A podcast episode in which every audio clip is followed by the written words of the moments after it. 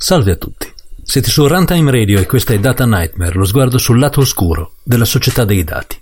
La tempesta su Facebook e Cambridge Analytica giustamente non accenna a placarsi e perfino l'imperatore Zuck ha dovuto scusarsi e arrivare a dire che è stato probabilmente commesso un errore di gioventù. È il caso di dire magari due cose.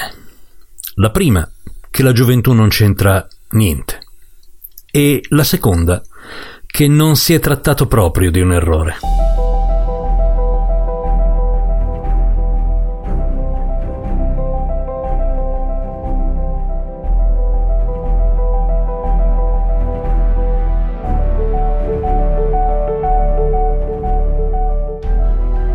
Dunque, dopo giorni in cui tutti si chiedevano dov'è Zuck, l'imperatore ha fatto quello che gli riesce meglio ha scritto un post sul suo profilo. Poi addirittura ha concesso un paio di interviste. Naturalmente non al Guardian o all'Observer, che avevano eh, fatto scoppiare la notizia, ma sulla CNN e Wired. Ottime testate, ma magari più amichevoli o quantomeno meno preparate. La performance di Zuckerberg è stata, non c'è neanche bisogno di dirlo, all'altezza delle aspettative. Non che mi aspettassi di meno. Le dichiarazioni dei CEO americani sono curate come spesso nemmeno la notte degli Oscar. Ad ogni modo, lo Zook ha eseguito un'espressione debitamente pensosa, naturalmente nei limiti consentiti dal volto intellettualmente sgombro, che è la prima caratteristica del giovane genio di Internet.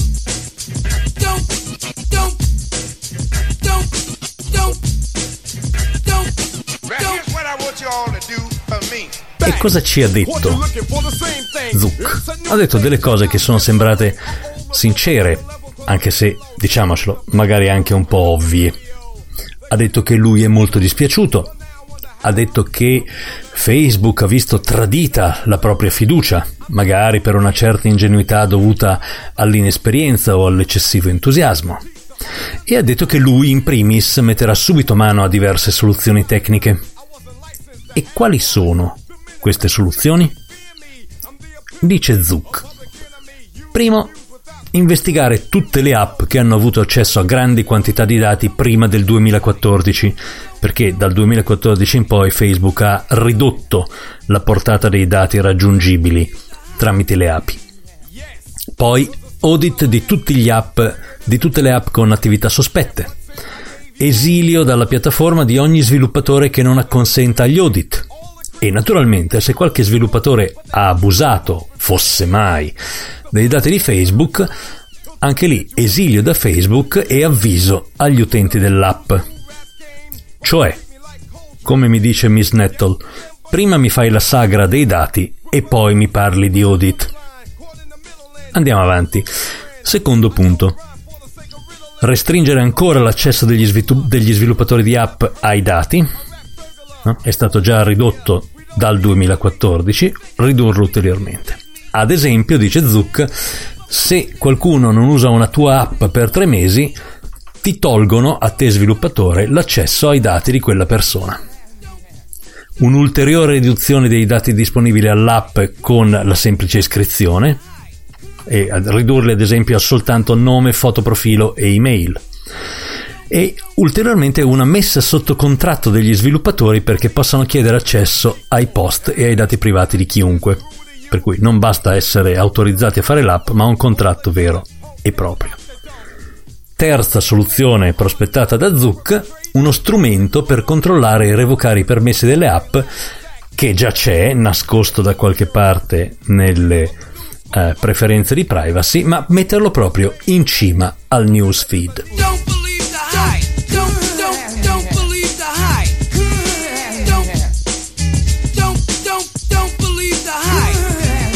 Quindi, insomma, niente che non si possa risolvere con un po' di codice nella migliore tradizione soluzionistica della Valley. Hm? I problemi della tecnologia si risolvono con più tecnologia.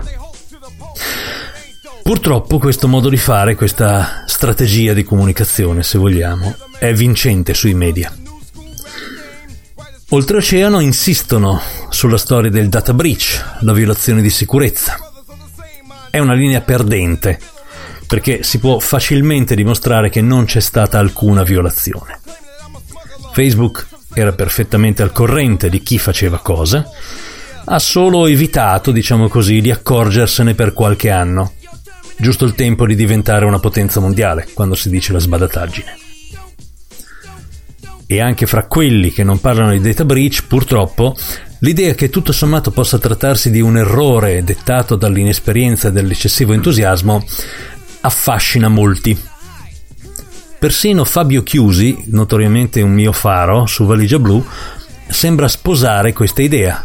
Nell'articolo bellissimo, dovete leggerlo, che è scritto su Valigia Blu al riguardo, chiude dicendo, cito, non un data breach, ma un breach of trust, non una violazione informatica, ma della fiducia degli utenti. Una violazione dovuta a un errore di gioventù esploso un decennio dopo. Ecco, a me dispiace sentire queste cose. Però, se siete disposti a credere a questo errore di gioventù, io avrei una splendida fontana da vendervi in centro a Roma, una vera occasione. Scherzi a parte, io, io ho un problema con tutta questa misurata pacatezza così civile. Allora, un errore di gioventù. Punto 1. Un errore di gioventù di cui Facebook era ufficialmente al corrente da almeno due anni. Punto 2. Un errore di gioventù che comunque esisteva almeno dal 2011, dalla prima versione dell'API. Punto 3. Un errore di gioventù che, guarda caso, era la strategia di marketing di Facebook per sbaragliare i concorrenti. Venghino, signori, venghino, dati gratis per tutti. Cioè no, noi controlliamo, eh, però qualche volta siamo un po' distratti, venghino. Punto 4. Un errore di gioventù che guarda caso è funzionale alla strategia di vendita di Facebook. Venite da noi per raggiungere il vostro target. Punto 5. Un errore di gioventù che lo si chiama errore come se fosse stata una svista, quando invece è stata una scelta precisa, sbagliata, di progettazione. Ora, se vogliamo credere alla geografia ufficiale, il povero Zuck, che ha costruito da solo il più grande impero al mondo, si è pentito e risolverà il problema. Questa appunto è a geografia e nel caso io preferisco credere che San Francesco parlasse davvero agli animali. La realtà, per me, è che Facebook rappresenta interessi per centinaia di miliardi di dollari e che non c'è alcuna possibilità che l'imperatore, anche volendo credere che sia un genio carismatico, sia lasciato da solo nelle decisioni. Dovremmo sempre ricordarci che Steve Jobs è stato licenziato da CEO di Apple.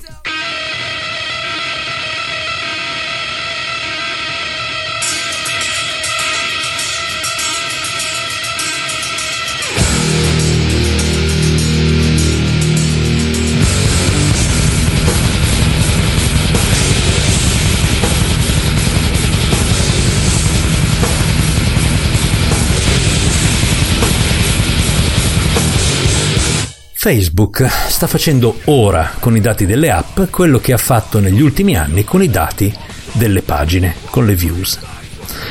Dopo aver conquistato il mercato dando accesso libero e gratuito, si intende a propria insaputa, ai dati di tutti, ora tira le redini per rivelare il suo vero modello di business, che è far pagare l'accesso ai dati. Scusate, sono io o Zuck presenta il proprio modello di business come soluzione ai problemi generati dalla sua campagna di marketing. Ma vi ricordate quando era tutto un fatti la pagina Facebook così i tuoi messaggi raggiungono tutti quelli che ti fanno un like e tutte le aziende a fare pagine Facebook? E se tu andavi a dirgli scusate ma Facebook non è vostro, voi state spendendo dei soldi sulla piattaforma di qualcun altro tu eri quello arretrato che non capiva i social. Va bene. Ecco, adesso se vuoi raggiungere davvero quelli che ti hanno messo un like, devi pagare. E salato. E comunque poi hai la parola di Facebook che li raggiungi, eh, sia chiaro, sia chiaro. Adesso, siccome appunto le views si pagano, è tutto un fai così, fai cosà, fai il gruppo segreto, fai la cosa in quest'altro modo e su Facebook raggiungi tutti quelli che vuoi. Bravi, non c'è problema, fate. Ma non abbiate dubbi, finirà a pagamento anche quello. Occhio al labiale. Il mestiere di Facebook non è dare dati gratis, non è farti raggiungere gratis le persone che vuoi raggiungere il mestiere di Facebook è di fare l'intermediario, di fare pagare per l'accesso a ciò che vuoi. L'accesso gratuito è stata una strategia di marketing, geniale peraltro perché ci sono cascati tutti. Farsi pagare ora non è malvagità, è un modello di business. E in questo, chiaramente, Facebook non è sola. Fa parte del club dei GAFAM, Google, Apple, Facebook, Amazon e Microsoft, il pentapolio che in questo momento si spartisce l'economia dei dati dell'Occidente. E se qualcuno crede che sia un caso che il pentapolio sia formato soltanto da aziende statunitensi, vi ricordo che ho quella bellissima fontana. Posso farvi anche un piccolo sconto, eh? ma solo a voi. I GAFAM sono nel XXI secolo l'espressione economica del potere statunitense e sono un'espressione sostanzialmente coloniale. I dati vengono estratti dai loro proprietari e tutti i proventi del loro trattamento e della loro rivendita vanno alla moderna versione della Compagnia delle Indie. Ecco, da questo punto di vista, il GDPR non è nient'altro che la dichiarazione di indipendenza dell'Europa e dei dati europei dal dominio coloniale statunitense. Uh, esagero? Allora, magari io esagero, ma due giorni fa il congresso USA ha passato una cosa che si chiama Cloud Act. Cloud è il solito improponibile acronimo che starebbe per Clarifying Lawful Overseas Use of Data, ovvero sia chiarire l'uso lecito di dati all'estero. Ora, lasciamo da parte la pedanteria di andare a questionare su che cosa ci sia da chiarificare se un uso è già lecito. No, sarebbe un esercizio futile. Ecco, nella luminosa tradizione per la quale le leggi USA devono valere anche per gli altri, ma i diritti no, il Cloud Act dice in sostanza che qualsiasi azienda americana tratti e detenga dati all'estero, a chiunque questi dati si riferiscano, deve darli al governo USA su richiesta semplicissima di una qualunque autorità giudiziaria, dall'ultimo sceriffo di contea al vigile urbano di New York, per dire. E glieli deve dare chiaramente con quei vincoli di minimizzazione e di sicurezza che la legge richiede, se si tratta di un cittadino statunitense. Se invece non si tratta di un cittadino statunitense, i controlli e le garanzie li lasciamo anche perdere, così ci spicciamo un po' di più. Ecco, sostenere che i dati delle multinazionali americane sono all'occorrenza americani, anche se sono registrati, che ne so, in Italia, in Ungheria, in Francia, è un'affermazione che dovrebbe risultare palesemente colonialista anche ai filoamericani più sfegatati non fosse altro che per il motivo che sembra colonialista perfino alle multinazionali. Ad esempio, in questo momento Microsoft ha una causa presso la Corte Suprema degli Stati Uniti perché in Irlanda non vuole ottemperare a una richiesta dell'FBI che lasci l'FBI accedere ai dati che Microsoft mantiene in Irlanda la motivazione di questo sarebbe che magari in Irlanda si applica la legge irlandese, non un ordine dell'FBI.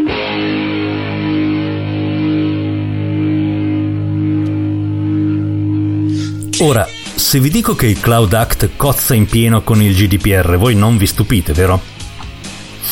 Perché in effetti la contrapposizione è abbastanza evidente. Secondo il Cloud Act, qualsiasi organo di polizia degli Stati Uniti, da uno sceriffo di contea su fino agli agenti federali, può richiedere l'accesso ai dati di chiunque se questi dati sono custoditi da un'azienda con base negli Stati Uniti. Invece, il GDPR dice che qualunque trattamento di dati personali di qualcuno che è in Europa, cittadino, residente o turista, ovunque questo trattamento avvenga nel mondo, è protetto dai diritti garantiti dal GDPR, perché noi in Europa facciamo così.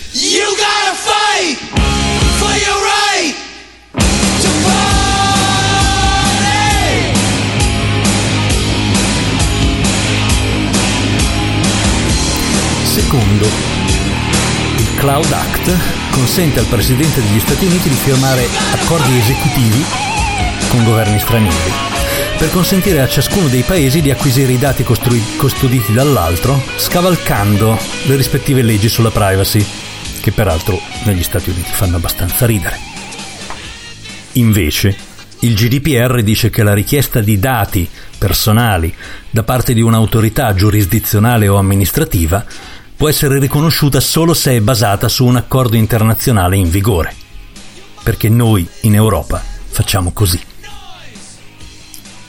Terzo, con il Cloud Act i cittadini USA all'estero hanno garanzie riguardo alla minimizzazione e allo scambio dei dati, ma un non statunitense che vive negli USA no. Invece, il GDPR dice che la protezione delle persone fisiche riguardo al trattamento dei dati personali è un diritto fondamentale che si applica a chiunque sia in Europa, come cittadino o residente o turista, perché noi in Europa facciamo così.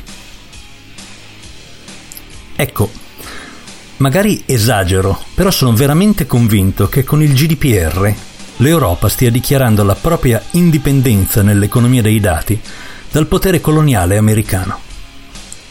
Bisogna esserne orgogliosi perché occorre tornare a De Gaulle per trovare qualcuno con la schiena dritta davanti allo zio Sam. E dobbiamo anche prepararci, perché come ogni indipendenza non sarà una passeggiata fra le rose. Noi, intanto, ci sentiamo mercoledì prossimo.